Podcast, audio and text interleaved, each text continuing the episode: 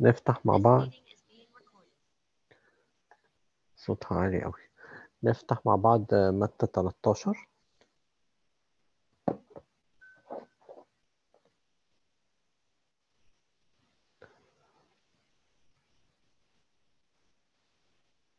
إحنا لغاية دلوقتي واقفين عند المزروع على الأشواك.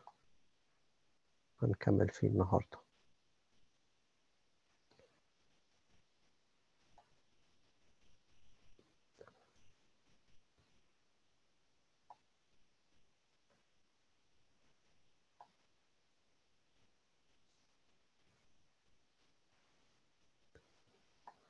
بس بحاول أطلع الحتة اللي وقفنا عندها المرة اللي فاتت.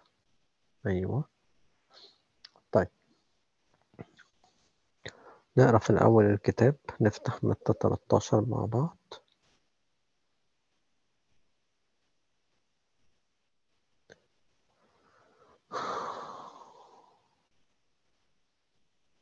عايزين حد يقرأ لنا من واحد لغاية تسعة. آه، دولاجي تقري.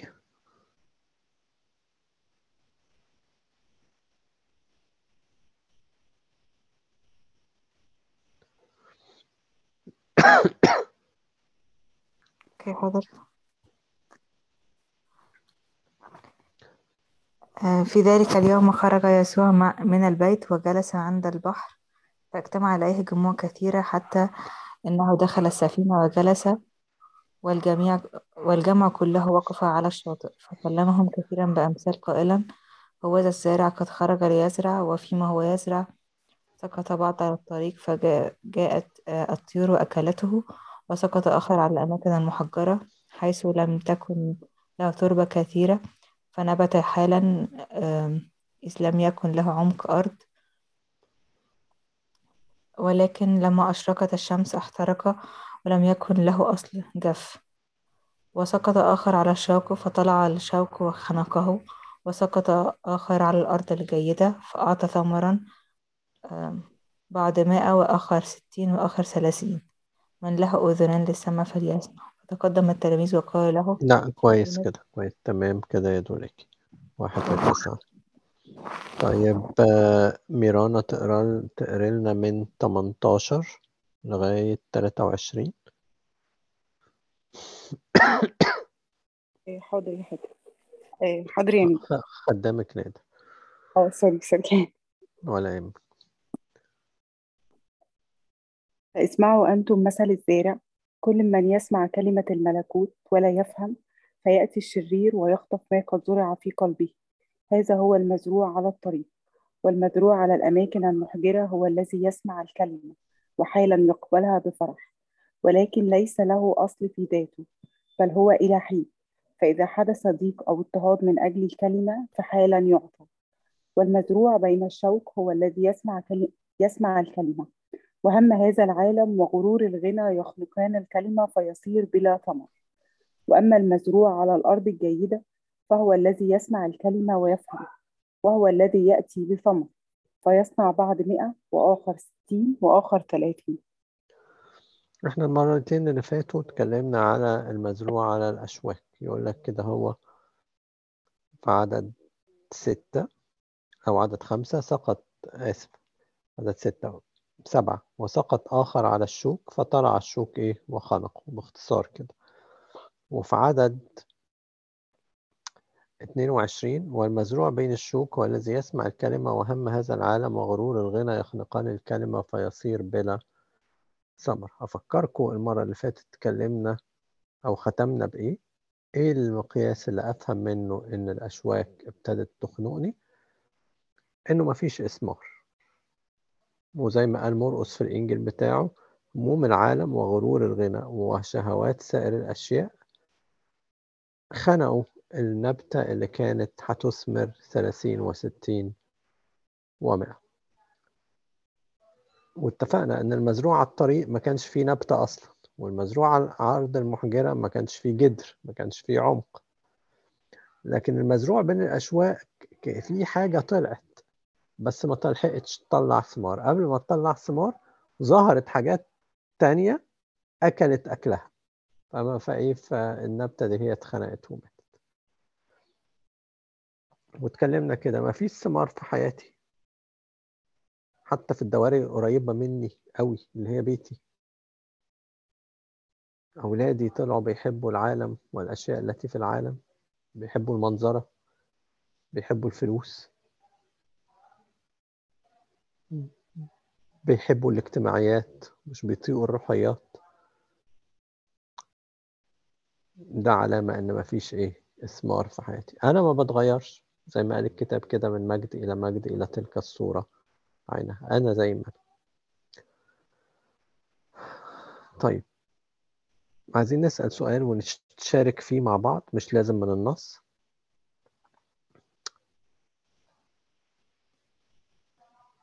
ليه بتظهر الأشواك بشكل كاسح في حياة أولاد الله؟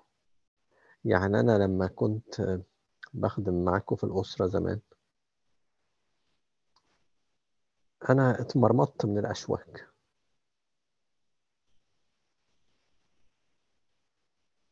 ولو كنت سبت نفسي أنا كنت يعني يعني يمكن كنت سبت ربنا في الآخر. وبشوف حواليا في الخدمة حتى. يعني كان يعني أعتقد كده في ناس كتير ربنا كان ينتظر منهم ثمار أكثر من كده بكتير قوي يعيد نفس الكلام اللي قاله في العهد القديم كده. ماذا يصنع أيضا لكرمي وأنا لم نصنعه؟ أصنعه له. لماذا انتظرت أن يصنع أثمارا؟ جيدة فصنع أثمارا. ردية المسيح حتى لما جه يكلم شعب بني إسرائيل وبعت لهم يوحنا المعمدان عشان يعد الطريق قدامه قال لهم اصنعوا أثمارا طريق بالتوبة. ليه الأشواك بتظهر وبتخفي الثمار من حياة أولاد الله؟ ليه الأشواك كده منتشرة قوي في حياة أولاد ربنا. حد يقدر يعني يفكر ديبلي في الحاجة دي هي ونتشارك مع بعض؟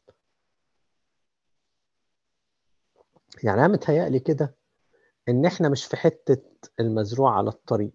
يعني ما إحناش ناس ما بتفهمش أو ما بتركزش إنها تفهم كلام الله. يمكن نبقى مش فاهمين حاجات كتيرة بس على الأقل عندنا اشتياقات جامدة قوي لإن إحنا نخش للعمق ونفهم. ما أقدرش أقول إنه المزروع على الحجر هو الحاجة السائدة إحنا اتعلمنا يعني أو على الأقل كان في وقت في حياتنا بنتبني فيه كل يوم من كلمة الله. وكنا بناخدها علينا وبيحصل تغيير واضح في حياتنا. لكن ليه جينا عند حتة الأشواك كده وهي أصبحت المشهد العام في حياة ولاد ربنا؟ إيه رأيكم؟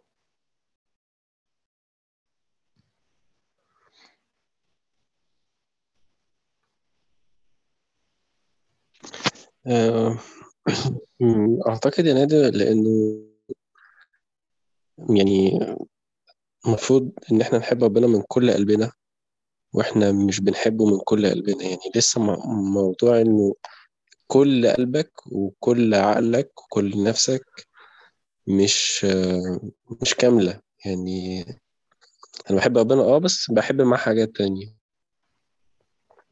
أوكي. اللي يحب يناقش فادي أو اللي يحب يعلق عليه أو اللي يحب يقول حاجة تاني. فادي بيقول إنه لسه محبة الله يعني ما خدتش حقها في حياتي.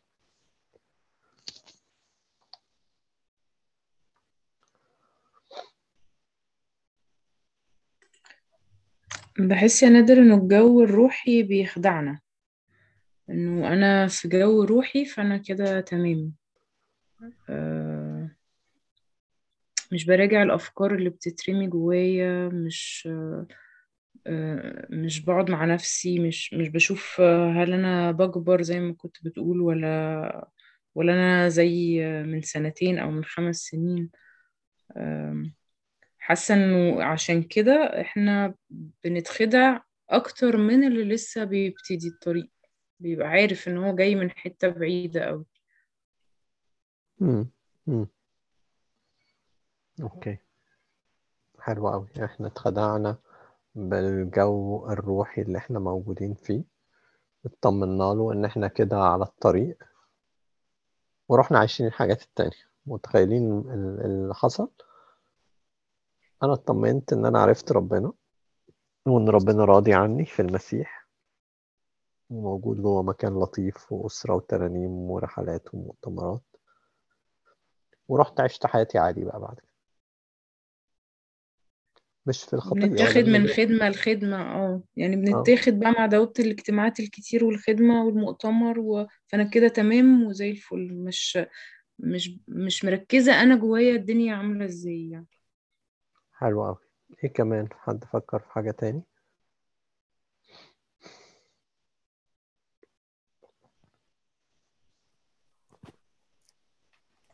يعني أنا بحس برضو إن الواحد لما يحط قدامه كده دايما في أي حاجة هو بيعملها هدف واضح ويبقى دايما واضح مثلا هو بيعمل الخدمة دي ليه أو على مستوى الخدمة بقى على مستوى الحاجة الحياة الشخصية على مستوى ال- الابن شخصيا لما يتربى إزاي لما يبقى شايف ربنا في حياته وعامل لنفسه تيل كده واضح عامل لنفسه هدف واضح آه، بالدنيا مختلفة.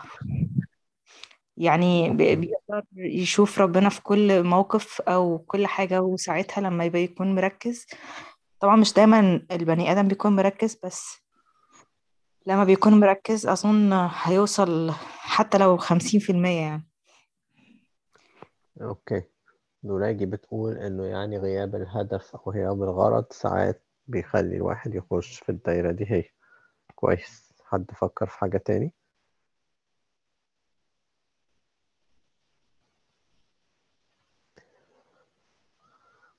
طيب يعني اللي أنتوا قلتوه طبعا كله صح بس أنا فكرت في حاجة more generic يعني جواها كل الحاجات التانية.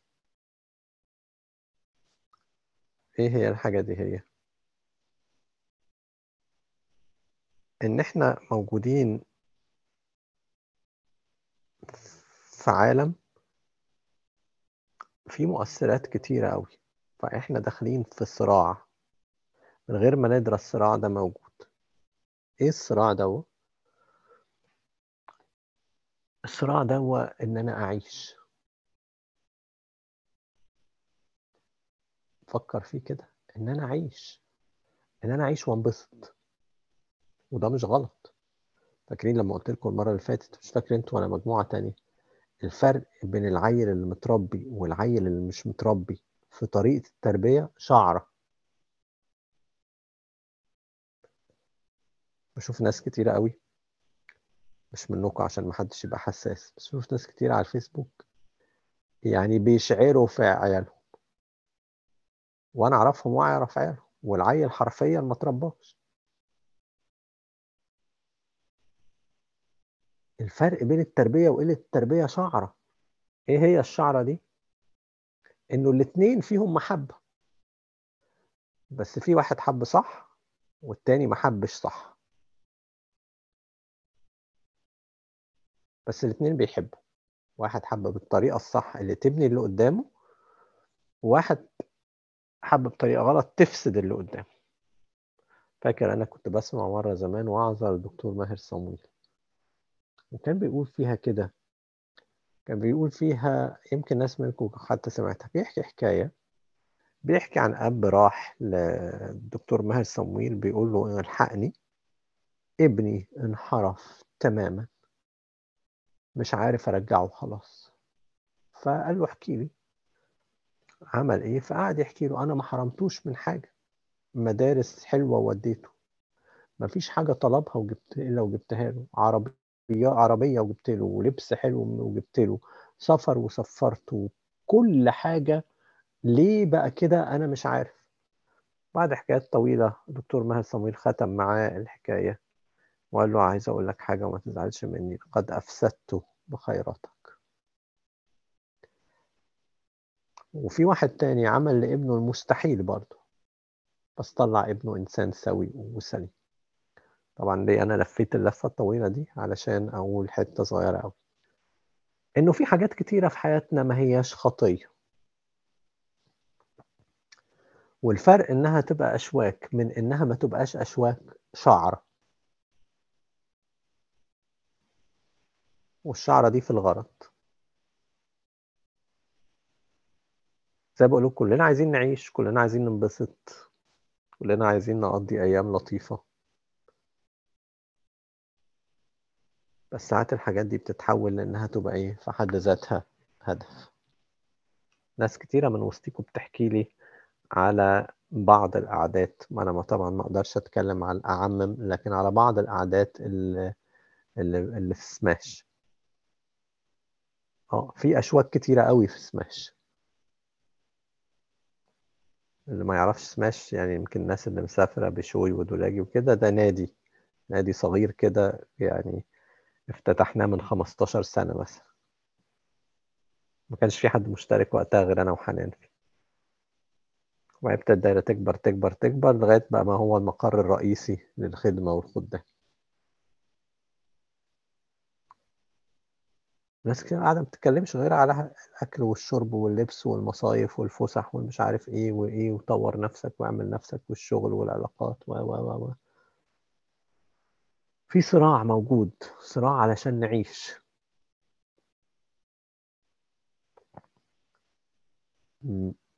الصراع ده وليد حالة مش مفروض إنها عندنا دلوقتي. حالة إيه؟ حالة سقوط. لو مستصعبين الكلام بتاعي اسألوني عشان أوضح أكتر لأن أحسن أبقى مش واضح. لما لما الناس بتقرأ رومية سبعة كده بتبقى محتارة هو ده كلام واحد مؤمن ولا مش واحد مؤمن؟ هنبقى ناخده كمان شوية أو يمكن في مرات تانية. ليه؟ لأنه الفرق بينهم شعرة ورومية سبعة بتتكلم عن صراع. خلي بالك ليه أنا اخترت تعبير أنا عايز أعيش؟ لأن في حاجة مترسبة من جوايا زمان اسمها الموت اسمها الخوف من الموت. اللي أنا بالحقيقة اتحررت منه بالإيمان. بس في ناس لسه ما عاشتش الحرية اللي ليها في المسيح والحياة اللي ليها في المسيح. فلسه صراع الموت دوا عارفين بينخور جواها. فعايزة تعيش. عايزة تستمتع على قد ما تقدر. عايزة تاخد منها على قد ما تقدر لأنه حتى خايف من قدام. خايف قدام لا الدنيا تبوظ خالص ودلوقتي في حرب وفي مش عارف إيه والأسعار بتغلى وخايفين من التضخم وخايفين من الكساد وخايفين من سعر العملة وخايفين وخايفين وخايفين. فأنا يمكن عارف أعيش النهارده ومش ضامن هعيش في بكرة. فبعيش أسير صراع معين كل تركيزي رايح للصراع ده هو. بيسموه بعض الآباء صراع العدم. والصراع ده جواه حاجات وحشة كتير قوي. جواه إنه أنا عايز أسبق أخويا. اصله لو في زمان كان في فيلم أنا حتى نسيت الفيلم نسيت اسم الفيلم. بس الفيلم كان عبارة عن اتنين بيجروا في الغابة. يعني جت حتة منه كان اتنين موجودين مع بعض في الغابة مش بيجروا. فما كانش معاهم سلاح ما كانش معاهم أي حاجة وظهر لهم أسد. انتهوا خلاص. فراح واحد منهم لابس بوت تقيل قوي. هما الاتنين كانوا لابسين بوت تقيلة عشان المشي في الغابة مش سهل. راح واحد منهم قلع البوت بتاعه. فالتاني سأله أنت بتقلع البوت ليه؟ أنت فاكر هو قلع البوت عشان لما يجري من الأسد يهرب من الأسد يجري بسرعة. قال له أنت فاكر إنك لما هتقلع البوت هتسبق الأسد؟ قال له أنا مش محتاج هسبق الأسد أنا مش محتاج غير إن أنا أسبقك أنت. ليه؟ لأنه لو سبقه هو الأسد هياكله هو وعلى ما يخلص أكل هيبقى التاني هرب. باع أخوه علشان صراع العدم. يعني علشان أعيش لازم أخويا يموت. أو علشان أكسب لازم أخويا يطلع يخسر. أو عشان أبقى كويس لازم أخويا يبقى وحش. تاخد بالك من أحيانا طريقة خدمة بعض الخدام إنه متبنين طريقة باسم يوسف كده طريقة قذرة. لكن في ظاهرها إنها بتبين إن إحنا بنفضح الفساد. هو الحقيقة مش بيفضح الفساد في الخدمة مفيش حاجة اسمها كده. في الخدمة هو عايز يقول إيه؟ يعني طول ما هم وحشين أبقى أنا كويس. دي حاجة بيسموها الكتاب البر الذاتي كده إنه يعني هم خدمتهم وحشة هم وحشين هم فاسدين هم فريسيين هم مش عارف إيه هم إيه. فأكيد وأنت بتقول الكلام ده يبقى ده معناه إن أنت مش كده. وده بيبقى غالبا إسقاط على على مصيبة في حياتي. وأنا الطريقة الوحيدة اللي أهرب من الصراع الموت اللي موجود جوايا ده إن أنا أشوه كل اللي حواليا فاطلع قدام نفسي وقدامهم كمان أنا كويس. بس هيهات إنك تطلع أمام الله كويس. الصراع ده بيلعب جوه ناس كتيرة قوي قوي يا إما في الخدمة يا إما في محبة العالم يا إما في, في أي حاجة. ويخلي النفس مشغولة لإنها تحاول تنتصر تحاول تغلب. تحاول تكسب علشان تعيش وعلشان تنبسط. خايف من قلة الفلوس فموت نفسي في الشغل. ومرعوب من الحتة دي مرعوب لا يمشوني مرعوب لكذا لكذا لكذا أحد القديسين قال الحتة دي. قال إنه ظلت النفس تتحرك بقوتها الذاتية. وتترك الخير الحقيقي وهو تأمل الله أو يعني وهو الوجود مع الله. بقت ما بتقعدش مع ربنا لكن ابتدت بتتحرك بقوة خاصة بيها جاية من مخاوفها. وتسعى نحو اللذة. يعني بدل ما تتمركز حوالين الله اتمركزت حوالين إيه؟ الذات. وتتصور ما لا وجود حقيقي له كأنه موجود. وهي فاكرة إن الحاجات اللي حواليها دي هي اللي هتخليها تعيش. وعندما تترك ما هو خير تتجه ما إلى ما هو ضد الخير. تمام. الصراع ده جاي منين؟ الصراع ده جاي من عقيدة الموت اللي ورثها الإنسان لما أخطأ. فلما ابتدى مع المسيح مرة تاني ورجع بالمعمودية ورجع بالإيمان فضلت الحتة دي. عارفين ما ظبطتش لسه. عارف لما رجلك تتكسر في ماتش كورة وتروح عند الدكتور وتتجبس ويقعد يقول لك خليك ست أسابيع في الجبس وبعدين بعد ما تفك الجبس أو الكاست اللي أنت حاطه يقول لك إيه أنا عايزك تعمل علاج طبيعي. تعمل علاج طبيعي ليه؟ أنت رجلك بقت سليمة. فإحنا عادة ما بنعترفش بالعلاج الطبيعي وما بنروحش للدكتور بتاع العلاج الطبيعي ليه؟ لأنك بتسأل الدكتور دايما سؤال هي خلاص رجعت طبيعية يا دكتور؟ آه رجعت طبيعية يا حبيبي مفيش حاجة لحمت. فتقوم ما تعملش العلاج الطبيعي. وعادة اللي بيحصل إيه؟ بعدها بشهرين دكتور أنا لسه بعرج من ساعتها. مش عارف أمشي كويس. هيسألك أنت عملت علاج طبيعي؟ لا ما عملتش علاج طبيعي. بس أنت قلت لي إن رجلي سليمة. آه رجلك سليمة. بس رجلك خدت على الحركة اللي وأنت مكسور. مخك لسه ما ظبطش. فلازم تعمل إيه؟ لازم تمرن رجلك وتمرن مخك إنه يدي الحركات الطبيعية للرجل عشان تتحرك مرة تاني طبيعي. طب إيه معنى الكلام ده؟ إيه معنى الكلام ده؟ إنه أحيانا بعد ما ناخد الحياة اللي لينا في المسيح نفضل نتحرك بطريقة الأموات. عشان نصارع في العالم اللي حوالينا. مش بنجني من كده غير التعب. مش بنجني من كده غير إنه الأشواك اللي في العالم بتخنق بتخنق النبتة فتصير بلا ثمر. مع إن كان ينفع إن إحنا يبقى لينا جهاد حلو في العالم بس وإحنا عايشين بعقيدة الحياة. دايما بشبهها لهم كده إنه في فرق بين إنك تبقى بتشتغل وإنت خايف تترفد وإنت بتشتغل وإنت مش خايف تترفد. إيه البروبابيليتي إنك تترفد في الحالتين؟ تقريبا واحدة. لكن شوف بقى شغل اللي مش خايف يترفد قصاد شغل اللي خايف يترفد هي بالظبط كده. اللي مش خايف يترفد ده يطلع منه أحسن شغل. وحقيقي يعني عايش حياة أفضل. والتاني مرعوب وساجد لحاجات كتيرة وبينافق ناس كتيرة وبيغلط كتير. ليه؟ لأنه مرعوب. أفتح معاكم آية في إنجيل متى كده في الإصحاح العاشر؟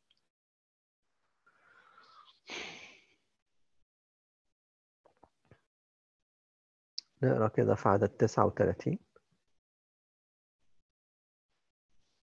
شاركوني بقى في تعليقاتكم على الآية دي. يقول لك كده متى 10 39 من وجد حياته يضيعها ومن أضاع حياته من أجلي يجدها عايز أعرف منكم المسيح قصد إيه بالآية دي؟ بالفعل قصد إيه بالآية دي هي؟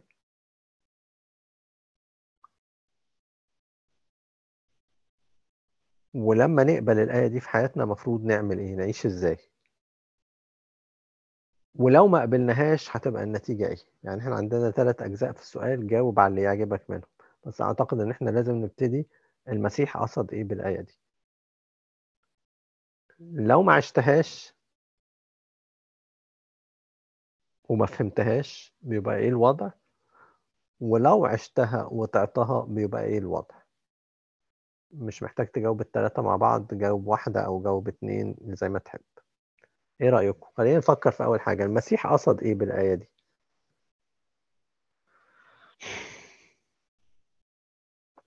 الحتة دي أصعب حتة في أمثلة الملكوت في يعني في العشرين مرة الجايين كلهم. ف يعني إيه شدوا حيلكم معايا شوية. نركز أكتر ونفكر أكتر ونطلب من ربنا يدينا كلمة من عنده. بس إيه ساعدوني يساعدكم ربنا. إيه رأيكم؟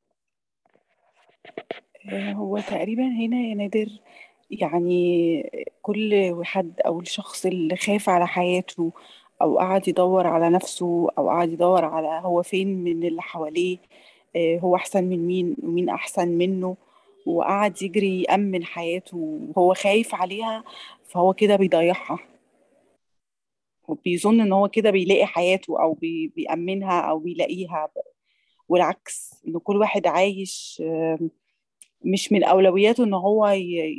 يعني حياته مش مهمة عنده قوي يعني مش دي الأولوية بالنسبة له مش ماشي يدور على نفسه وعلى ذاته وعلى وعلى الأنا وإن هو يبقى موجود ويبقى واضح آه، بالطريقة دي بيبقى موجود.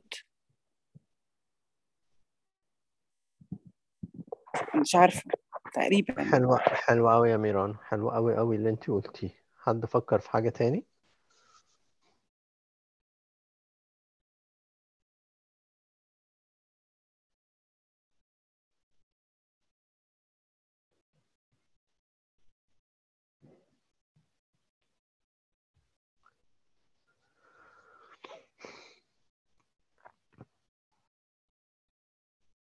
يبقى ال- اللي لقى حياته بيضيعها وزي ما قالت ميرانا كده اللي يلاقي حياته وزي ما القو- القول الآبائي اللي قلته لكم ده بقوتي وبخيالاتي. دخلت في منافساتها ودخلت في أوهامها وغرقت في تفاصيلها. أنا مش عارف إنه مش دي حياتي. أنا كده بضيع حياتي. حياتي معمولة لغرض أهم من كده بكتير أوي أوي. لو عشت الغرض الحاجات دي هي يعني في إيدين القدير كلها. فأنت حرفيا بتضيع حياتك وأنت بتعمل إيه؟ وأنت بتحاول تلاقيها. من وجد حياته يضيعها. وأنت بتحاول تلاقيها بنفسك وبقوتك الذاتية أنت بتضيعها. إحنا مش فاهمين كده. إحنا بنتوه في الحتة دي. لما تلاقي فاكرين ماهر فايز لما قال كده؟ لو فرض والدنيا ضحكت والسعادة جت في يوم وال وال والألم والحزن زالوا كان منابك أعلى كوم؟ مش كان في ترنيمة بتقول كده؟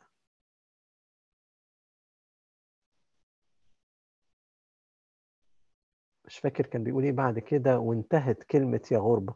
لو كل الحاجات دي راحت وانت بقيت سعيد في الحياة تماما يقول كده في في القرار آه، ولا في في بيت من الأبيات اسأل كده ال- اللي شاف أصولها قال لك إيه. اسأل حد يكون قراها صح واعرف رأيه في الموضوع إيه. قال لك إيه؟ إنها ما تسويش أنت بتضيعها. أنت حرفيا وأنت بتعمل كده هتكتشف وب... يعني أسرع مما كنت تتخيل إن سنك خمسين ولا ستين سنة والعمر ضاع. عملت بيه إيه؟ منصب. أنا عيالي بي- بيفتخروا بالمنصب بتاعي يا خيبتك. عندت فلوس كتير قوي. قال له كده يا غبي الليلة تؤخذ نفسك منك. هذه التي أعددتها لمن تكون. بابا لما راح السما لقيته كاتب في المذكرات بتاعته. بابا كان مهندس مدني وكان شاطر قوي قوي قوي والناس كانت بتقول لنا لو كمل على اللي هو بيعمله ده أنتوا هتبقوا من أكبر مليونيرات مصر. بس ما كملش. وهو سنه 42 سنة راح السما كنت أنا لسه في ستة ابتدائي. وما كانش يعرف ربنا. عرف ربنا في آخر سنوات في حياته في آخر يمكن سنتين ثلاثة على إيدين ماما وعلى إيدين أبونا زكريا بطرس. لقيته كاتب كده في المذكرات بتاعته ماما اللي بتحكي لي. كاتب فيها عريانا دخلت إلى بطن أمي وعريانا أعود. كاتب فيها اللي قال اللي قاله بطرس بولس الرسول لتيموساوس قد دخلنا العالم بدون شيء وواضح وواضح أننا لن نخرج منه بشيء. قعدت أفكر كده ولو كان بقى مليونير وحياته لم تسفر عن شيء ولم تثمر عن شيء وما كانش ليها أي أثر في أي حاجة إيه قيمة كل اللي عمله؟ ولا حاجة ضيعها ضيعها زي الغبي.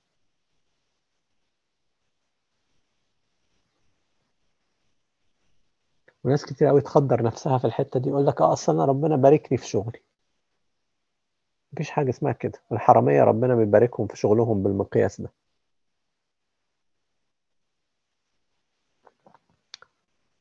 وتعالى نبص بقى الآية التاني ده ما بيعجبش ناس كتير قوي. من أضاع حياته من أجل إيه؟ يجدها يجد المعنى لحياته يجد الغرض اللي أنا حاطه علشانه أنت موجود هنا من أجل غرض معين لما بتعيش الغرض تلاقي معنى لحياتك من غير الغرض اكشلي ملهاش معنى كام سنة هتنبسط بيهم بس هتموت في الآخر فاكرين الجامعة قال إيه؟ قال إيه سليمان؟ قال لك كده إنه للحب وقت وللبغض إيه؟ وقت. أسألكم سؤال في آخر الحتة دي ركزوا معايا للمعانقة وقت ولفض المعانقة وقت.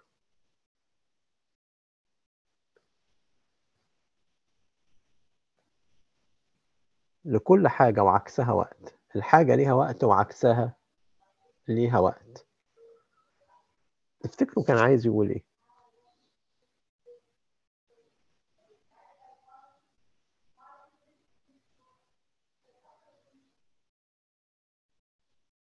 للمكسب وقت وللخسارة وقت كان عايز يقول إيه ويقول لك كده لكل شيء تحت الشمس إيه وقت هل الآية دي معزية؟ هل الآية دي قولوها قولي لي معناها إيه؟ يعني إيه لكل شيء تحت السماء وقت؟ أو تحت الشمس؟ يعني كله هيجي له وقت ويخلص ما فيش حاجة مستمرة. بالظبط. دي مش آية معزية. مش معناها إن ربنا محدد مواعيد لكل حاجة علشان تحصل وهتتبارك في وقت. لا الآية بمنتهى البساطة بيزد على السياق. الإصحاح ده بيقول بالظبط كده واحد ناقص واحد بزيرو. بس كده. المكسب وقت والخسارة وقت. واحد ناقص واحد صفر. للحب وقت وللبغض وقت صفر. انت كده بتضيع حياتك.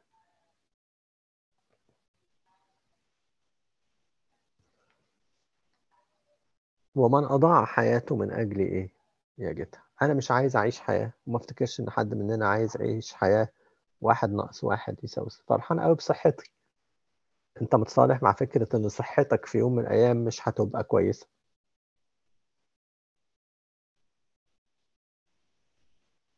فرحان قوي النهارده قوي بالفلوس اللي معايا. انت مقتنع انه بعد 30 سنة ممكن تلاقي الفلوس اللي معاك مش مش مش ماشية زي دلوقتي خالص؟ وقيس على كده حاجات كتير قوي. هي قوانين الحياة كده. ومن أضاع حياته من أجلي؟ يجدها اللي اللي بقى عاش الغرض هيلاقي الحاجة اللي هو كان بيصارع ومش لاقيها. أنا حطك علشان كده ولما تحط نفسك على الغرض تلاقي كل الإمكانيات الإلهية بقت في خدمتك لأنك اتحطيت على الغرض اللي ربنا حطك علشان بس هي صعبة.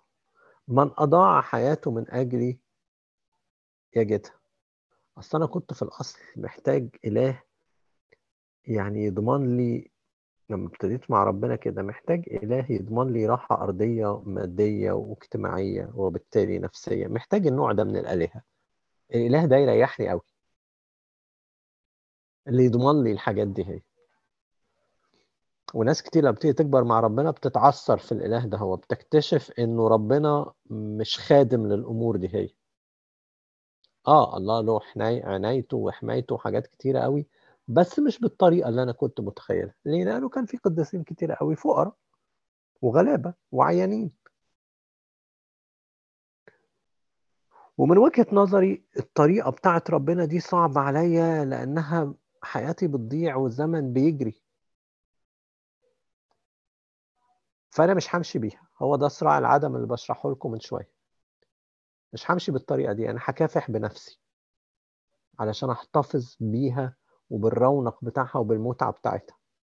ومن هنا تلاقي مصدر كل خطية الأنانية والخوف والطمع والكبرياء والغيرة والإدانة وتشويه الآخر والشهوة. كل الخطايا خارجة من الحتة دي. أنا هتصرف فيها بنفسي. مش هستنى طول عمري. ما ارتبطش. وأقول مستني مستنية أو مستني الواحد اللي من عند ربنا. لا بقى الواحد لازم يبقى حارك شوية ويشغل مخه. الأساطير اللي أنتوا بتتكلموا عليها في الاجتماعات دي مش موجودة. ربنا بعت رفقة لإسحاق بس ما بعتليش. فأنا محتاج أتصرف. أنا خايف. العمر بيجري. وأهلي بيضغطوا عليا.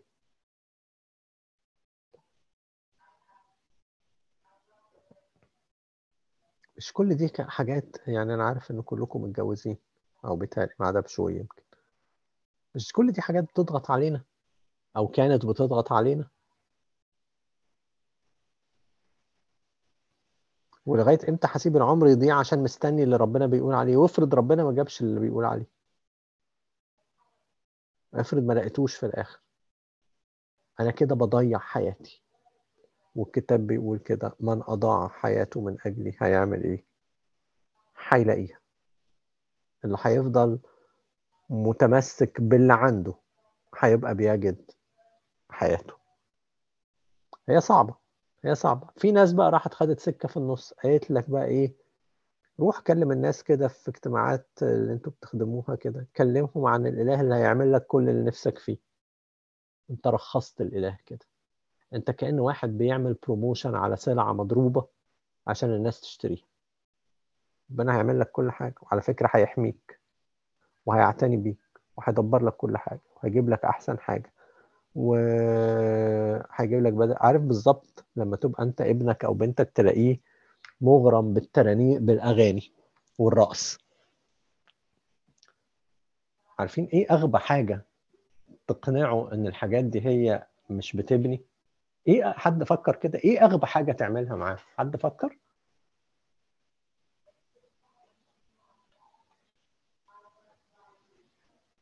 ما بيقومش من قدام التلفزيون. إيه اغبى حاجة ت... ت... تعملها له؟ عشان تساعده يتخلص من العادة دي هي اللي بتبنيه ولا بتخليه يتعلم حاجة ولا يستفيد بحاجة؟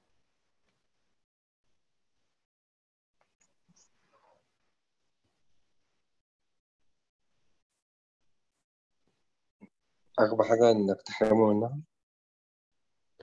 دي أحد الحاجات الغبية برافو عليك. بس في حاجة أغبى منها.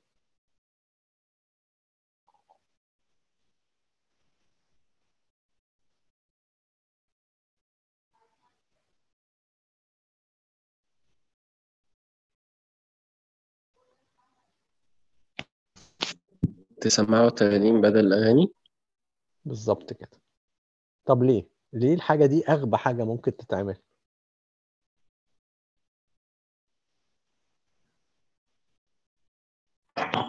لأنه هينفعل مع ترانيمها يعني تبقى على المستوى النفسي يعني هي هيتعامل معاها زي الأغاني نفس التفاعل دي حاجة وإيه كمان؟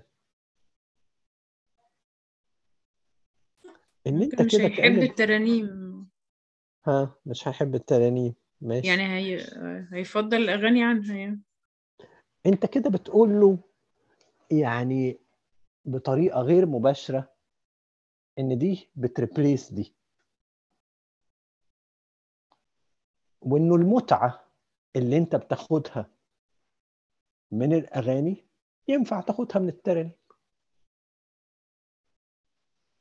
هو هو هو ال- ال- الط- الطفل والإنسان بتوصلوا لحاجات كده.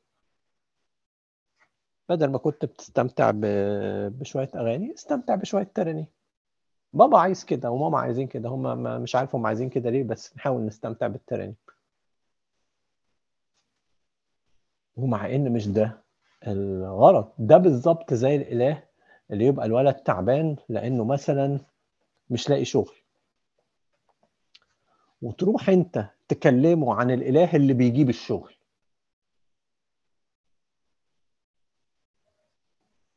شايف انت رخصت الإله قد إيه؟ بدل ما تعرفه بالإله اللي ينقله من الموت إلى الحياة مش بس كده بدل ما تعرفه بالإله اللي يخليه مهما مر بتحديات أو صعوبات في حياته يقدر يغلب ويمشي فوق المية. المسيح قبل ما يسكت البحر عمل إيه؟ مشى بطرس فوقيه. تقدر تقولي لو ادوك الخيار يوم بطرس ده؟ وراح المسيح اداك ال two options قال لك نسكت البحر ولا نعلمك تمشي فوقيه. تختار إيه؟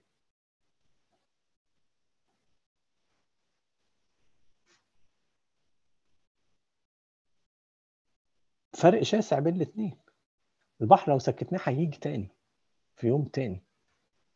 لكن لو انت عرفت تمشي على البحر هتغلب البحر للأبد. أنا عارف السؤال بيقول بيقول بخاطركم بس المسيح سكت البحر بعد كده. أنا عارف إن المسيح سكت البحر بعد كده بس مشيان بطرس على البحر هو أخطر شيء في القصة دي هي كلها. ليه؟ لأن المعجزة دي كانت بتتكلم عن الإيمان. وجزء منها بتتكلم على سلطان الله على الطبيعة. ما بيتخلطوش على بعض. دي قصة ودي قصة تانية الإيمان إنك تمشي على البحر. فتخيل كده إن أنا جايب لك إله يمشيك على البحر وأنت عايز تقنعني بإله بيعمل إيه؟ بيسكت البحر اللي أنا خايف منه. هتعيش طول عمرك خايف؟ هي دي الحاجة الفرق بين الصراع مع الأشواك وال... و... و- وإن أنا آخد اللي ليا في المسيح. فاكرين الحتة اللي خدناها في يعقوب واحد؟ هختم بالحتة دي وأسمع أسئلتكم بعد كده. يعقوب واحد من 13 ل 15 بصوا بتقول إيه؟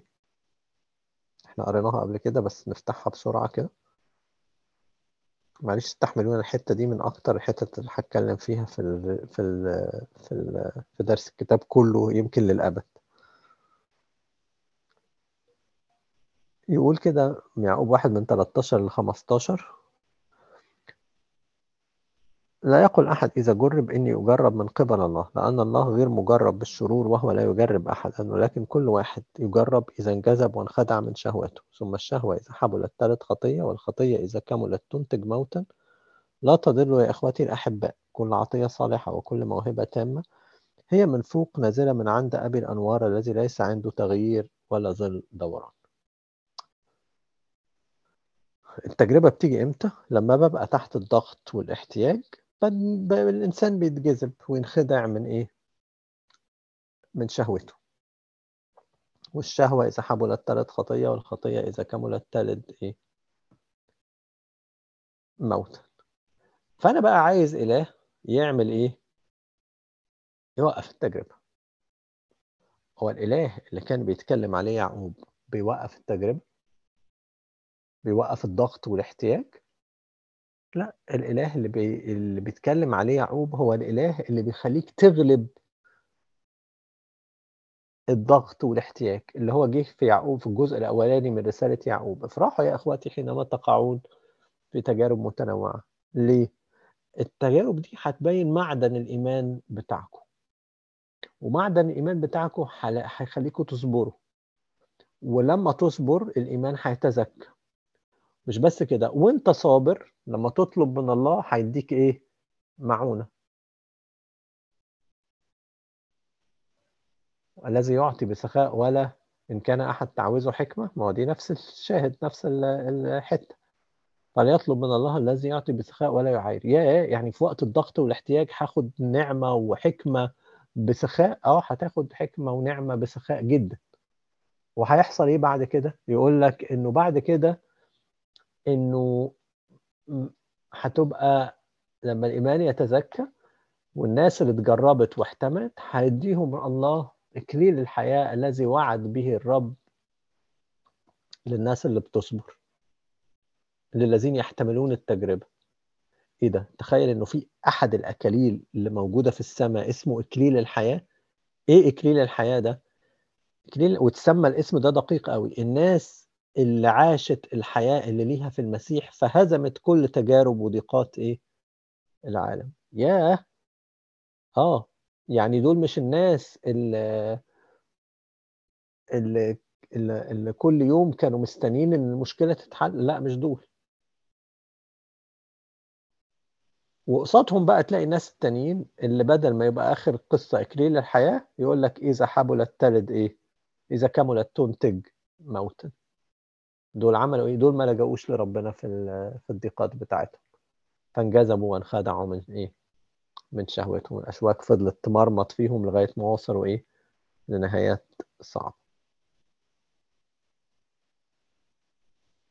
أنا عارف إن أنا بتكلم في حاجات كتيرة قوي بس أتمنى إن أنتوا تربطوا كلامي ببعضه. يعني إحنا بنتكلم النهارده إن أنا مش عايز إله ينصرني على صراع الأشواك على صراع العدم ده. مش ده الإله اللي أنا عايزه. أنا عايز يد- يعني يحله لي أقصد. أنا عايز إله الإله اللي أنا عايزه فعلا اللي يديني نصرة على الحاجات دي إن أنا أغلب. عارفين كنت بحب زمان وأنا صغير إيه؟ بحب المخدرات قوي بتاعه الاجتماعات.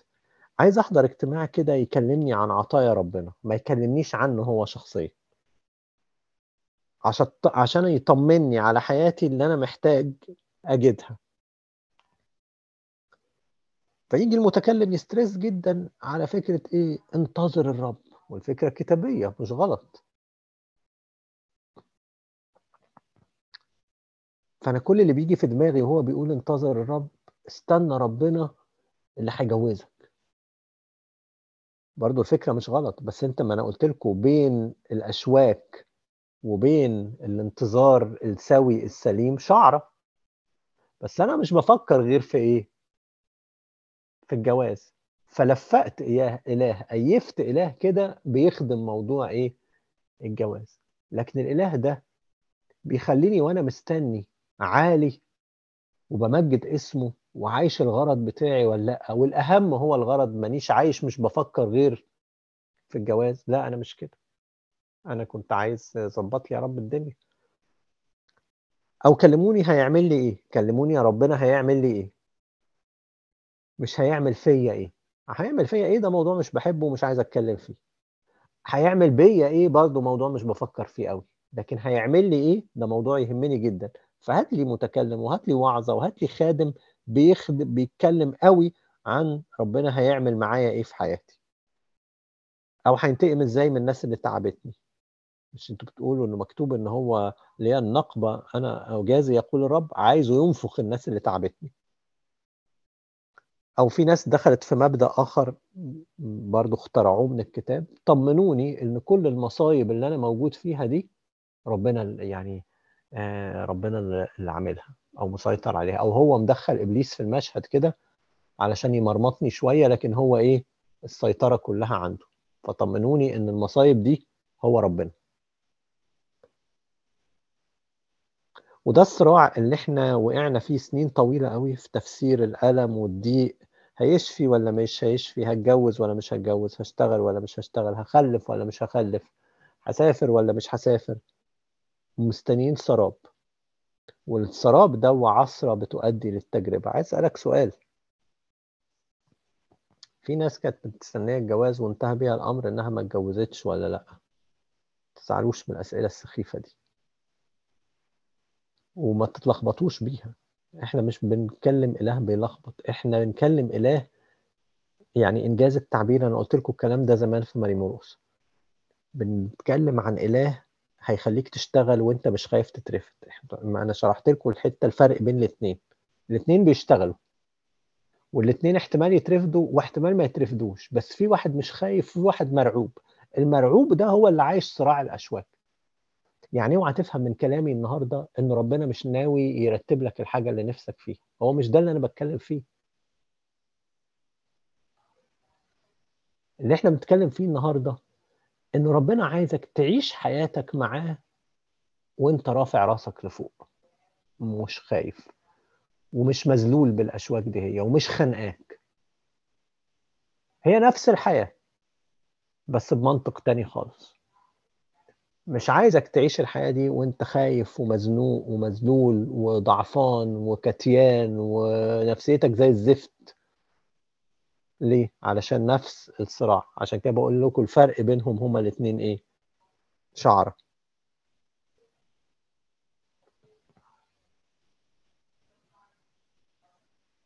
إمتى التجربة بقى مش هتيجي؟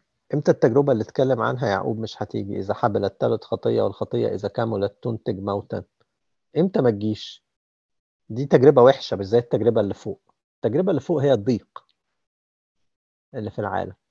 التجربة اللي تحت هي تجربة الخطية إنه تحت ضغط الصراع اللي إحنا بنتكلم عليه دوا تبتدي الغيرة تدخل والطمع وتشويه الآخر والأنانية والخوف. تبتدي حاجات كتيرة تخش.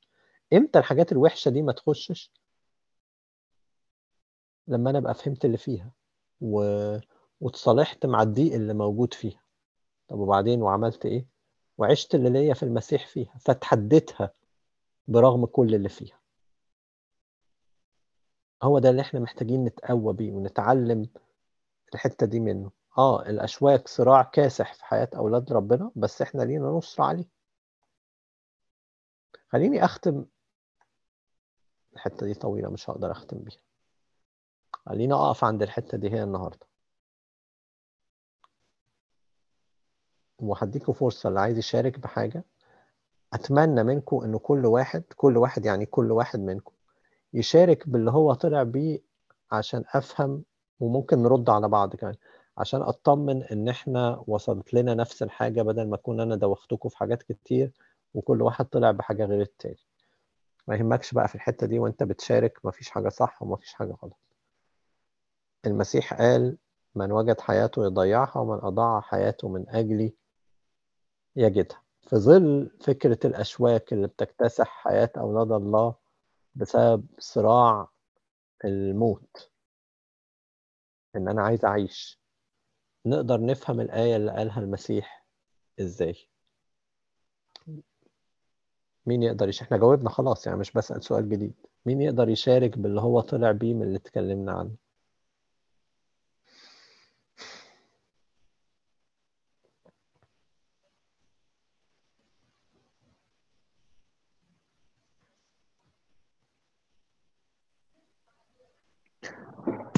آه، أنا ممكن أشارك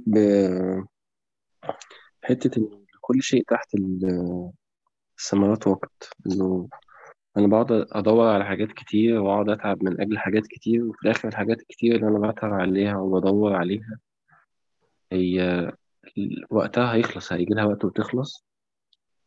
وبكون استنزف واستنزفت وضيعت وقت كتير وعلى حاجة مش مستمرة معايا.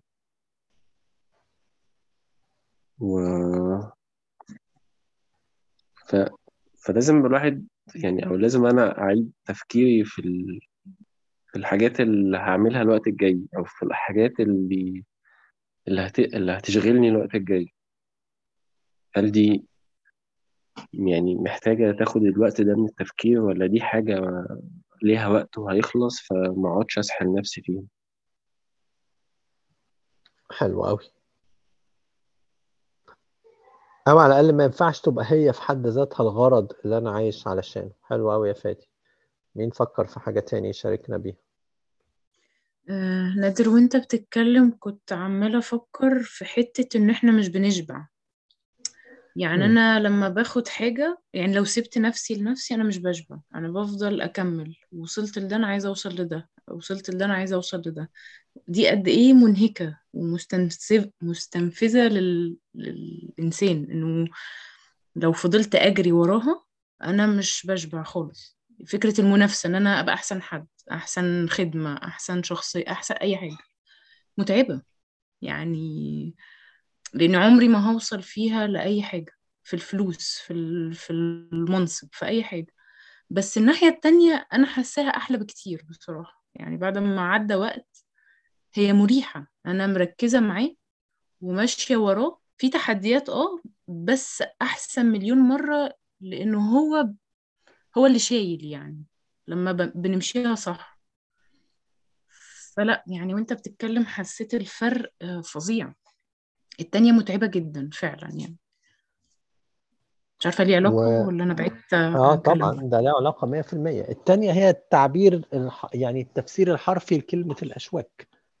مم. دخلت في حاجة استنزفتك بسبب إنك بتصارع الفراغ. مم. مش هتخلص مش هتشبع. مرة عندنا هنا في كندا الناس تحب تعمل يا غالبا بسبب إنهم سابوا مصر وعزوة الناس الكتيرة اللي فيها. بيبقى عندهم إحساس بال عارفين الخوف من العزلة. فتعب كتير قوي بيجي عن من فكرة إن أنت تبقى موجود. يعني الناس أعرف ناس هنا صدقوني بترتب الأسبوع كل يوم هنبقى مع مين. وما يحبوش يخلطوا الدوائر على بعض لأنه بيعتبروا ده امتياز ليهم إن أنا الاثنين مع ده والثلاثه مع ده والاربع مع ده ومش عايز حد يبقى بيت... بيتميز بالحاجة دي زيي. واخدين بالكم؟ يعني أحاسيس مريضة. ففي مرة جت واحدة صاحبتنا واحدة حلوة قوي بنت ربنا بجد. بتقول لحنان إيه؟ بتقول لها حنان انت ليه مش هتطلعي معانا المؤتمر ده؟ فقالت لها بص يا يا اسمك إيه أنا المؤتمر ده فيه يعني آه، يعني من اللي شفته فيه المرة اللي فاتت انه في حاجات شخصية كتير قوي بتحصل فيه متعبة مش محتاجة ابقى فيه. قالت لها بس ده كل الناس طالعة. قالت لها هو يعني أنا مش طالعه أنا أقعد في البيت. البنت بحلقت. قالت لها يا بختك أنا ما أعرفش أعمل اللي انت بتعمليه ده. شايفين ال... ال... قالت لها ليه ما تع... قالت لها نفسي أبقى في يوم من الأيام حرة زيك كده. اللي ما ينفعش معايا ما أروحوش. أنا ما أقدرش أروح لاحس إن أنا left behind.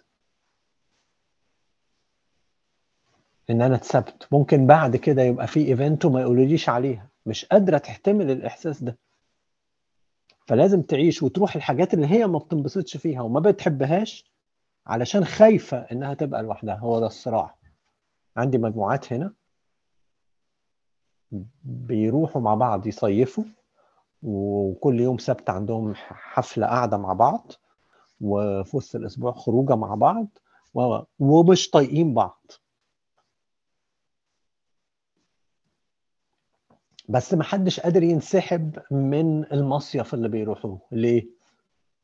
أصل لو انسحبت فلانة هتروح وهتاكل هي الجو.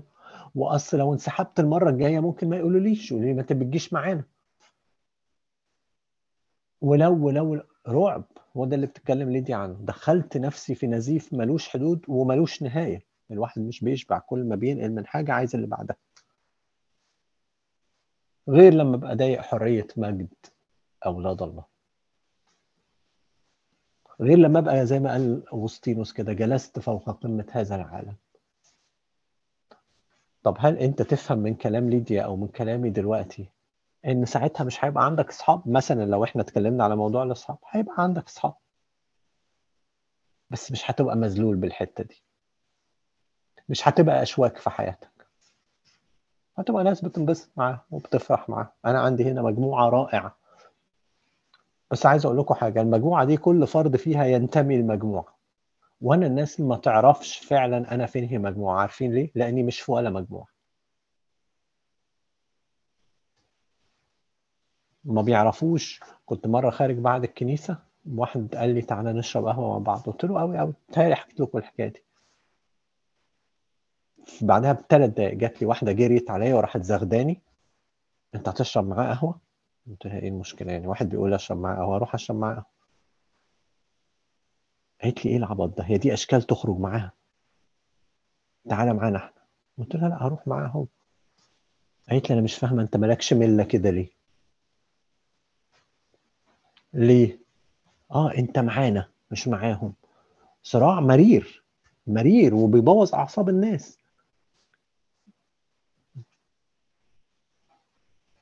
ده غير بقى إنك تبقى عايش الحرية اللي ليك في المسيح. لا أنا مش جوه الصراعات دي خليها لكم.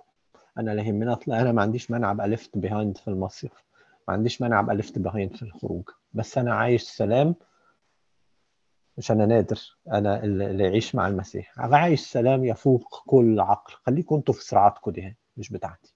لا عايز أسبق حد ولا بتسابق أصلا مع حد. بالعكس أنا بفرح لكل واحد وصل لحاجة حلوة. غير لما تبقى كل واحد وصل لحاجة حلوة كل اللي في دماغك ليه مش أنا. كويس. حد عايز يشارك بحاجة تاني؟ لسه هناخد كم إجابة تاني معلش.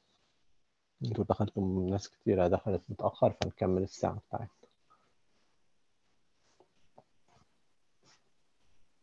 نادر بحس كمان إنه عارف أنت اللي هو عاملين إيه؟ أهو في الدوامة. هم. فهي نفس الفكرة إنه ان أنا مستسلم للدوامة بتاعت الدنيا اللي بتلف اللي بتلففني على كل على على على الاحتياجات اللي أنا بلف عشان أسددها. آه، وبفضل ألف فيها ألف فيها وما بطلعش منها. و... وال... وال... والناس اللي حواليا كلهم بيثبتوا لي إن أنا آه ما هي الدنيا كده. يعني هم. فاهم الفكرة؟ إنه هي الدنيا كده. ف... فاستسلم. يعني خلينا زي ما إحنا و... ونحاول نحاول نستمتع بالأوقات التانية اللي, اللي فيها آه زي ما أنت بتقول بقى خروجات و... ومصايف وبتاع عشان نحاول إن ن... ن... اسمها إيه؟ آه آه نواجه الدوامة لما نرجع تاني آه نرجع المدرسة والمش عارف إيه والإيه والإيه والإيه والحاجات الكتيرة اللي بنعملها في يومنا. فده بيخلينا. على طول مسحوبين وعلى طول يعني مش مركزين إيه اللي بيحصل في حياتنا. حلو قوي بيختفي الغرض والحاجات بتجيب بعضها. الدوامة تخليك عايز ت reward نفسك بعد الدوامة وبعد ما ت reward نفسك عايز ت reward نفسك بطريقة أحسن المرة اللي بعدها. And so on. دخلت في loop وإحنا مستمتعين نقول على نفسنا في دوامة. إحنا في دوامة فعلا الحياة صعبة. أنا مش بقلل من إن صعوبة الحياة ولا صعوبة أكل العيش ولا صعوبة الظروف اللي إحنا موجودين فيها والعالم عمال ينحدر من سيء لأسوأ. أنا مش بقلل من الكلام ده. أنا كل اللي بتكلم فيه طريقة المواجهة. هتتبلع ولا هتفضل فوق المية؟ حلو. أنا عندي سؤال لو. اتفضلي. رتبوا طيب. نفسكم إن أنتوا اللي هتجاوبوها أوكي. طب دلوقتي يعني إحنا شفنا المثال بتاع يعني ال- الناس اللي هي دخلت ف- في دوامات أو آه، مع الأشواك أو الحاجات دي كلها أو. مثلا الموقف اللي كنت لسه حضرتك بتحكيه دلوقتي اللي هو آه، هنكون هكون في أنهي مجموعة طب ماشي ما. هو مثلا إيه الصح بقى هنتكلم عنه في المرات اللي جاية كتير قوي بس باختصار القصة كلها في المخ مش في اللي يتعمل. فاهماني؟ المخ اللي ظبط نفسه على اللي ليه في المسيح بيعمل اللي يخدم أغراضه مش اللي يخدم صراع تافه هو اتحط فيه. أنا في الآخر في ناس بخرج معاها ما عنديش مشكلة. بس مش مذلول لأي حاجة منهم زي بالظبط يا دولاجي خليكي فاكرة المثل ده لأنه أوضح مثل أنا قعدت أدور في مليون مثل لما حضرت الموضوع ده زمان. أوضح مثل فيهم اتنين في الشغل. واحد بيشتغل وهو خايف يترفد والتاني بيشتغل وهو مش خايف يترفد فاهماني؟ هما الاثنين بيشتغلوا. في اللي انت بتقوليه ده هما الاثنين عندهم أصحاب. هما الاثنين بيخرجوا. هما الاثنين بيخرجوا. هما الاثنين بيتعرضوا لمواقف صعبة في الشغل. ده حقيقي. بس في واحد عنده طاقات بيواجه بيها المشهد ده كله غير الكتيان التعبان اللي موطي راسه المنافق الجبان اللي عايش مذلول للقرشين اللي بيديهم له في الآخر. متهيألي انت شفتي أكيد المثالين دول في حياتك. تقدري تقولي لي إيه البروبابيلتي إن واحد فيهم يترفض أكتر من التاني؟ ملهاش قاعدة. ملهاش حقيقي قاعدة. بالعكس أنا أقول اللي مش خايف يترفض دايما نتائجه أحسن. آه آه، بالظبط. أوكي. إحنا المطلوب مننا في علاقتنا بالله في علاقتنا بالله وفي صراع الاشواك دي نبقى اللي مش خايف يترفض. اللي مش مذلول إحنا قلنا الفرق شعرة. اللي مش مذلول للحاجات اللي حواليه. بيعملها. ما بولس قال الذين يستعملون هذا العالم وكأنهم لا يستعملون. بيعملها بس هو بيخدم غرض أكبر في حياته. فالحاجات دي مش واكلة منه قوي.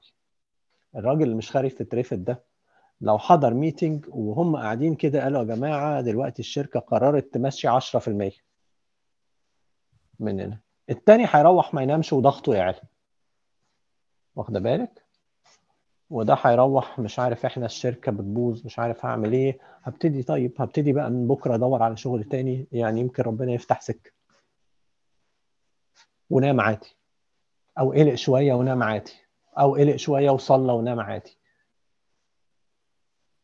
وتاني يوم افتكر إن هو عنده خدمة وإنه عنده حاجة وراح قدم الرسالة بتاعته وخد كلمة شجعته من ربنا وراح اتكلم عن ربنا.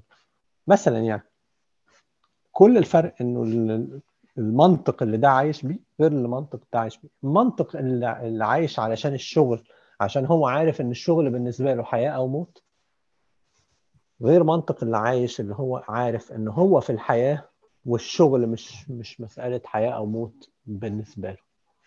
هي دي برضه عشان متعلقة بالشغل. معلش أنا آسفة قطعتك. دي عشان متعلقة بالشغل والفلوس وكده فواضح جدا. لكن مم. مثلا لو مثلا زي ما كنت مثلا بتقول المثل بتاع الخدمة ده أوكي مم. دول مثلا آه، الكنيسة عادي الكنائس كلها متفرقة فده طبيعي يعني عامة هنا يعني. فطبيعي إن الكنيسة بيكون فيها أحزاب كتيرة يعني ده تبع ده وده تبع ده هو وكلنا ده مش طبيعي يعني مش المفروض إن ده يبقى طبيعي بس هو ده ماشي طبيعي عامة هنا بس آه ف يعني هو هو معرفش هو بقى طبيعي هنا بس.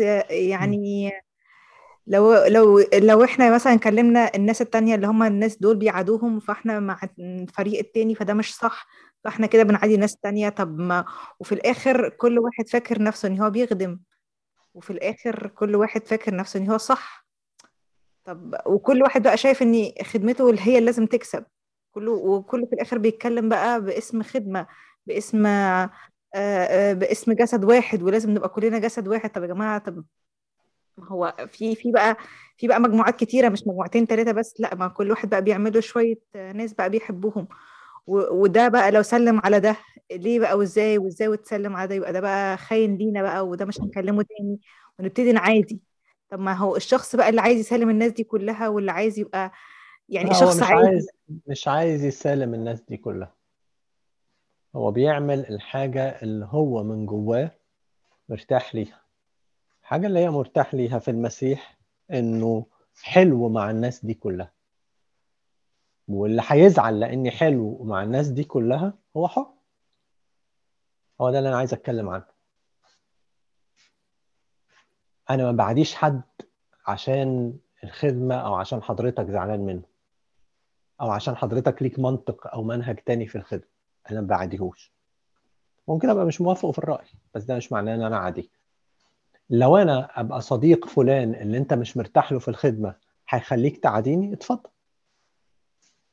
هي دي الحته اللي بتكلم أنا مش خايف اترفد أنا مش خايف إنك تبقى زعلان مني. أنا ما أحبكش تبقى زعلان مني. بس ساعتها مش بتتفهم كده. ساعتها إن بتتفهم إن أنت بتعادي بقى وإن أنت بتعمل مشاكل مع ناس تانية وإن أنت بتاخد ده بقى وتودي الناحية دي فبتبقى مشكلة تانية. مع... م- مش يعني لازم يا دولاجي معلش يا نادر يعني م. يعني هقول لك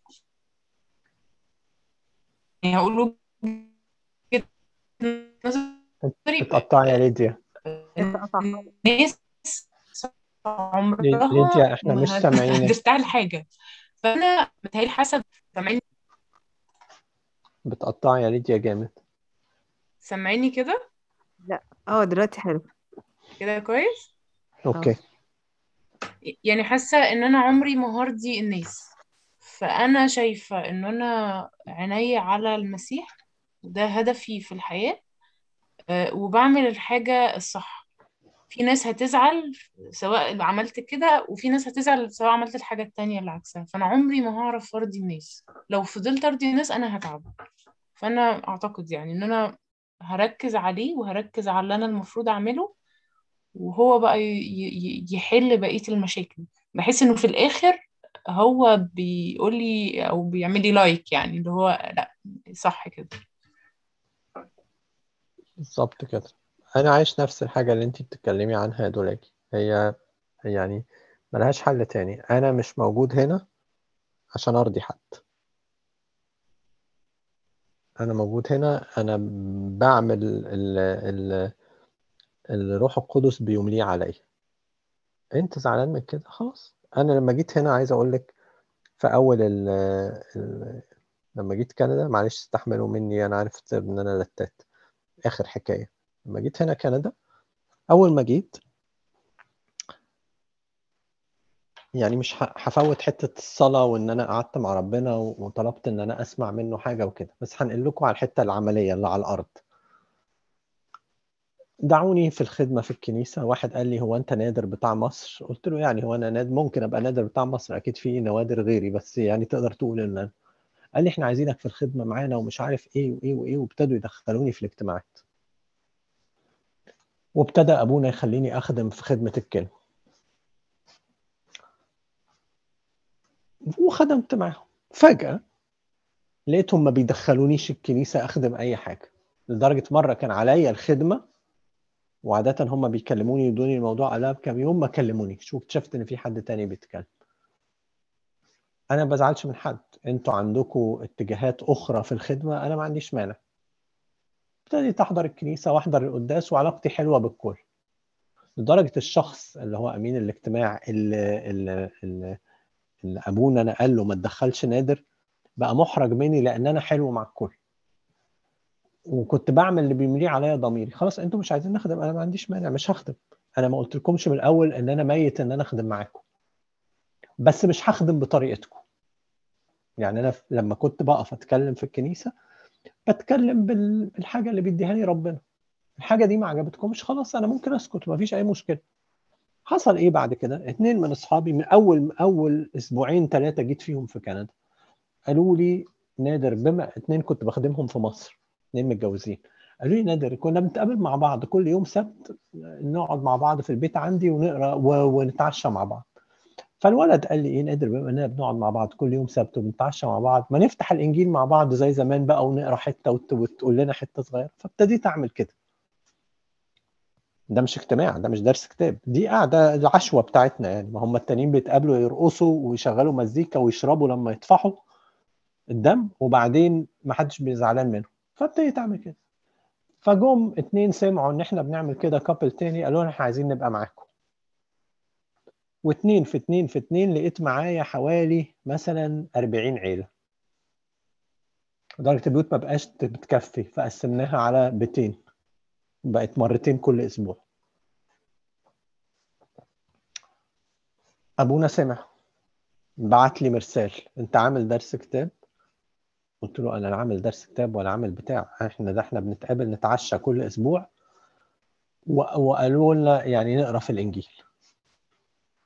لا بس أنت كده عامل درس كتاب موازي. قلت له لا لأنه كل الناس بتخدم في الكنيسة وكل الناس ما بنعملش حاجة في أي ميعاد أي نشاط في الكنيسة وده حفلتنا بتاعت كل أسبوع.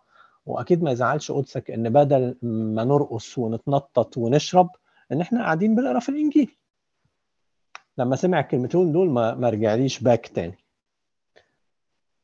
بعدين ابتدى يحصل صف معارض جوه الكنيسة اللي هو بس مش صف روحي صف اللي فيها لخ فيها طلع لابونا من الناحية التانية قال له إحنا مش فاهمين أنت منعت نادر من الخدمة ليه؟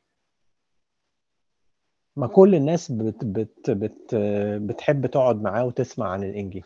ما تعمل خدمة تانية يعني ما تعمل درس الكتاب في الكنيسة. راحوا بعتوا لي مرسال قالوا لي اعمل درس كتاب في الكنيسة والغي درس الكتاب اللي في البيت. أبونا موافق. فقلت لهم يا جماعة ما فيش درس كتاب في البيت دي قعدتنا الأسبوعية. اللي بنقعدها نتعشى مع بعض كأصحاب. الدايرة دي مش بندعي بيها ناس من الكنيسة الدايرة دي دايرة أصحاب إحنا فعلا أصحاب. وبنخرج يعني مع بعض وبنقضي أوقات مع بعض. صحيح مش كلنا لكن ب ب ب يعني مجموعة في مجموعة في مجموعة وكده. ودي بادية من قبل ما أخدم في الكنيسة دول أصحابي. فأنتوا ما تقدروش تمنعوني عن أصحابي عشان أعمل درس كتاب في الكنيسة. ما عنديش مانع عندي الكنيسة لو أنتوا عايزين. بس عندي مانع إن أنا القعدة الحلوة اللي بقعدها مع أصحابي تبوظوها لي عشان فيها الإنجيل. بس عملوا درس كتاب في الكنيسة. اتاندت اب بقى, عشان يا دولاجي الحتة اللي بقول لك ما حدش هيرضى بحاجة. لما عملوا درس كتاب في الكنيسة إيه اللي حصل بعد كده؟ اتخانقوا على المواعيد. نعمله الساعة خمسة ولا نعمله سبعة ولا نعمله الجمعة ولا نعمله السبت. وخناقة الرب السماء واتقسمت أربع أحزاب لو عملناه السبت ده بيبقى عوض لنا عزومات العشاء بتاعتنا. دي مجموعة اللي هي الحفلات اللي بيعملوها. ومجموعة تانية لا إحنا عندنا يوم السبت يوم الجمعة ما ينفعش تعملوا درس الكتاب لأنه يوم الجمعة ده إحنا عندنا مدارس الأحد. والاجتماع يشتغل ونقلبه من الجمعة للسبت ومن الساعة 5 للساعة 7 ومش عارف إيه إيه لغاية ما صاروا على بعض وقفلوه مش قفلوه. وتقريبا من كتر الصراعات اللي بينهم كله عند في كله بطل حد يحضر بقى اللي يحضر الواد اللي ماسك الاجتماع وأنا واثنين ثلاثة من الخدام بعد ما كان أول مرة 80 واحد من أجل العند مش أكتر من كده. بس الحاجة اللي فرقت إن أنا في كل ده لا تحديت حد ولا عاديت حد ولا خانقت حد ولا كنت مع حزب ضد حزب. يا جماعة عايزين تعملوه الساعة 6 الصبح هعمله لكم الساعة 6 الصبح. كنتش لوحدي كان معايا خادم تاني كمان. فالصراعات دي موجودة في كل حتة. لو إحنا غرضنا نرضي الناس باظت الخدمة. وباظت حياتنا ودخلنا في صراع ملوش أي لازمة. لو قررنا نرضى الله مشيت الخدمة مشيت. وقفوها في وقت وقفوها. آه يعني موليكي في اللي عملوه اللي حصل مع أبونا متى المسكين مثال فضل طول عمره يخدم. بالرغم من كل اللي أشيع واللي ما زال بيشاع عليه. ما ردش على حد وما اتكلمش مع حد وما زعلش مع حد وما خاصمش حد على قد ما اتشتم واهين وات- واتهم اتهامات ملهاش أي معنى لكن قعد ساكت كمل لأنه هو دماغه في الغرض وكان بيقول أحد كلماته كده إنه لما يبقى الضلمة يعني بتحارب ما تردش عليها بالضلمة. السلاح الوحيد ضد الضلمة إنك تنور لو عارف تنور نور. هي دي القصة. سوري إن أنا طولت. حد يحب يشارك بحاجه آه نادر كنت عايزة أسأل سؤال. آه دلوقتي أنا يعني دايما بحس إن أكتر حاجة خدعة في الموضوع ده إن أنا أفضل في حتة في النص. يعني أنا مش عايزة أخسر القعدة الفلانية فهي مش عجباني وأنا مش مبسوطة فيها فأنا هفضل قاعدة بس هسكت. أنا هم. مش عجباني الخروجة أو الحاجة الفلانية فأنا مش هنسحب بالكامل لأ أنا أنا هبقى في حتة في النص كده. حلو أوي. فانا دايما بقفش نفسي في الحتة دي. ما ببقاش عارفة أنا كده صح ولا أنا كده لأ أنا لازم يبقى ليا رد فعل عنيف وقاطع في الموضوع ده إن أنا انسحب بالكامل وأمشي. بس. ف... طب إيه رأيكم في اللي بتقولي بس اوعي تكوني بتقعدي ساكتة درس الكتاب عشان كده يا لا قفشتك. ما قدرتش بقى ما قدرتش حبيبتي يا فيفي ماشي. طيب. آه مين يعلق على ليتو فين ونختم بعديه؟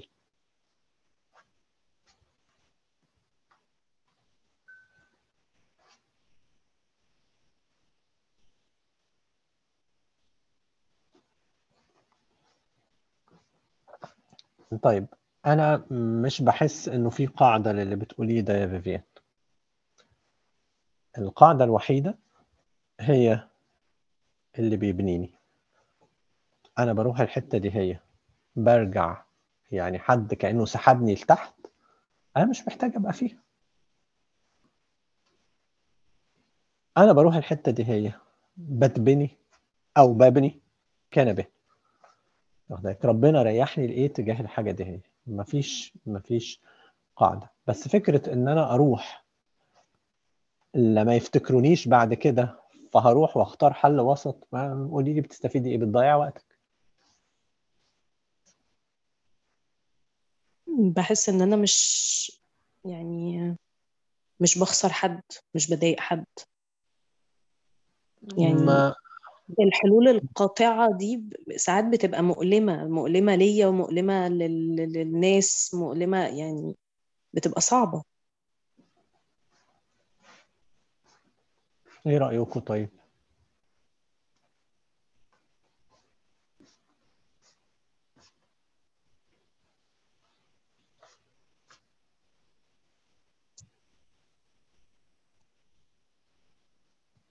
طب فكروا في اللي بتقوله فيفيان ده لأنه مهم ونبتدي بيه المرة الجاية. خليكي يا فيفا فاكرة السؤال اللي انت قلتيه. نبتدي بيه المرة الجاية. أنا هرمي بس فكرة كده فكروا فيها لغاية المرة الجاية ونتكلم فيها شوية أول ما نبتدي. طبعا يعني تكملة على سؤال فيفيان إحنا عايزين نعرف إيه الحل في الأشواك. إحنا قبل كده اتكلمنا عن الحل في الأشواك الحل العام. فاكرين أشواك كان إيه؟ قلنا إنه الحل إن أنا أدي الأولوية لأمور الله في حياتي وإن أنا أنتبه لل- للغرض اللي أنا عايش علشان. ده الحل العام. بس الحل ده جوه تفاصيل كتيرة. عايزين نتكلم فيها في ظل اللي إحنا اتكلمنا فيه وفي ظل السؤال اللي قالته فيان لأنه جزء من المشكلة. بس يعني هفتح لكم الحل بس مش هقوله قوي يعني. إحنا دايما بنفكر في ال... في بعض المعضلات ال- اللي في التنفيذ اللي مش عارفين نعملها. أوكي؟ بدل ما نعمل الحاجة اللي المفروض تتعمل ويمكن لو عملنا الحاجة اللي المفروض تتعمل أمام الله. يمكن نلاقي ساعتها الحكمة في التنفيذ بقت أسهل بكتير قوي. ويمكن تحتمل حاجات كتيرة. يعني يمكن تحتمل مرة تروحي و- ومرة لا. إمتى هت- هتظبطي المسافات إزاي؟ دي حاجة شخصية تختلف باختلاف الموقف وباختلاف الناس. يعني افرض دول مثلا قرايبك. مش هينفع تنسحبي من وسطيهم. مثلا يعني. أقصد إنه إحنا دايما نشوف في الموقف ده المفروض أعمل إيه وفي الموقف ده المفروض أعمل إيه. ومفيش حد يملي علينا الحاجات دي غير الروح القدس. فأنا المفروض أظبط الذهن إزاي الكتاب قال كده تغيروا عن شكلكم بتجديد اذهانكم اللي عايزين نتناقش فيه المرة الجاية إزاي الذهن يتظبط فالأكشن ساعتها تفولو ما بقاش قدام كل معضلة عندي يعني عندي حيرة إيه اللي المفروض يتعمل. يبقى أنا خلاص الذهن اتظبط فمش قلقان بعد كده من اللي هيحصل. لكن لما يبقى الذهن مش متظبط ببقى قلقان وبحسب حساباتي كويس قوي لأني لسه عايش الصراع. الصراع ده إحنا قلنا إن هو في الذهن. فلما الصراع يبقى في الذهن هتلاقي ال- ال- القرارات كلها مرتبكة وساعات متناقضة وساعات بتسبب تعب وتعب زيادة وصراع زيادة. لكن لما الذهن يستقر هتلاقي القرارات الخارجة منه مناسبة أوي أوي أوي. سيبك من حتة الحلول الحادة والحلول اللي مش حادة. اللي إحنا بنتكلم عنه ده ما هواش حاد للدرجة دي. اللي إحنا بنتكلم عنه إن الذهن يخرج من الصراع ده فيحكم السلوك بعد كده هو. السلوك هيعمل إيه؟ أنت ممكن تروحي أنا ممكن ما أروحش. وإحنا الاثنين هنبقى صح ساعتها. لأن إحنا الاثنين خارجين من الصراع. وممكن انت تروحي وأنا ما اروحش وإحنا الاثنين نبقى غلط لاننا غرقانين في الصراع. فاهماني فيانا عايز أقول إيه؟ آه فاهمك. فخلينا نتبنى الحتة اللي في الذهن دي هي لأن هي طويلة شوية أنا مش هقدر أقولها كلها النهارده.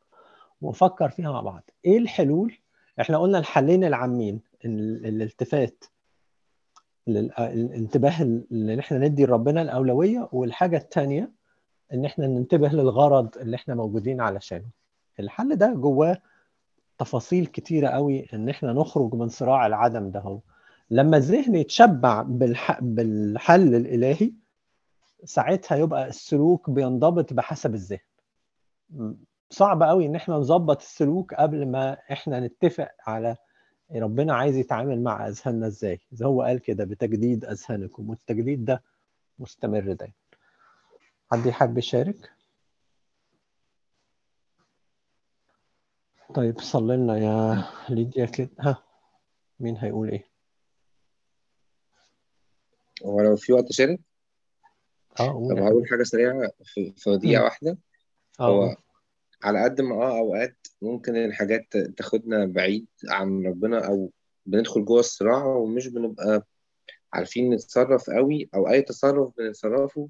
ايا كان هو إيه بيبقى غلط لأن أنا already جوه الصراع أنا ما زلت بعاني ما زلت مش عارف مم. أتصرف على قد ما ده already ساعات بيحصل أوقات بيحصل يعني على قد ما أوقات تانية بحس إن كل ما بيحصل تجديد ل- لذهني وكل ما بقرب ناحية ربنا أوقات كتير بحس إن ربنا بيخرجني ناحية مسؤولياتي ويقول لي آه، فوق يعني خلي بالك أنت أنت أنت محتاج تعمل كذا إحنا محتاجين ناخد الخطوة الفلانية خلي بالك إحنا مم. محتاجين نعمل كذا.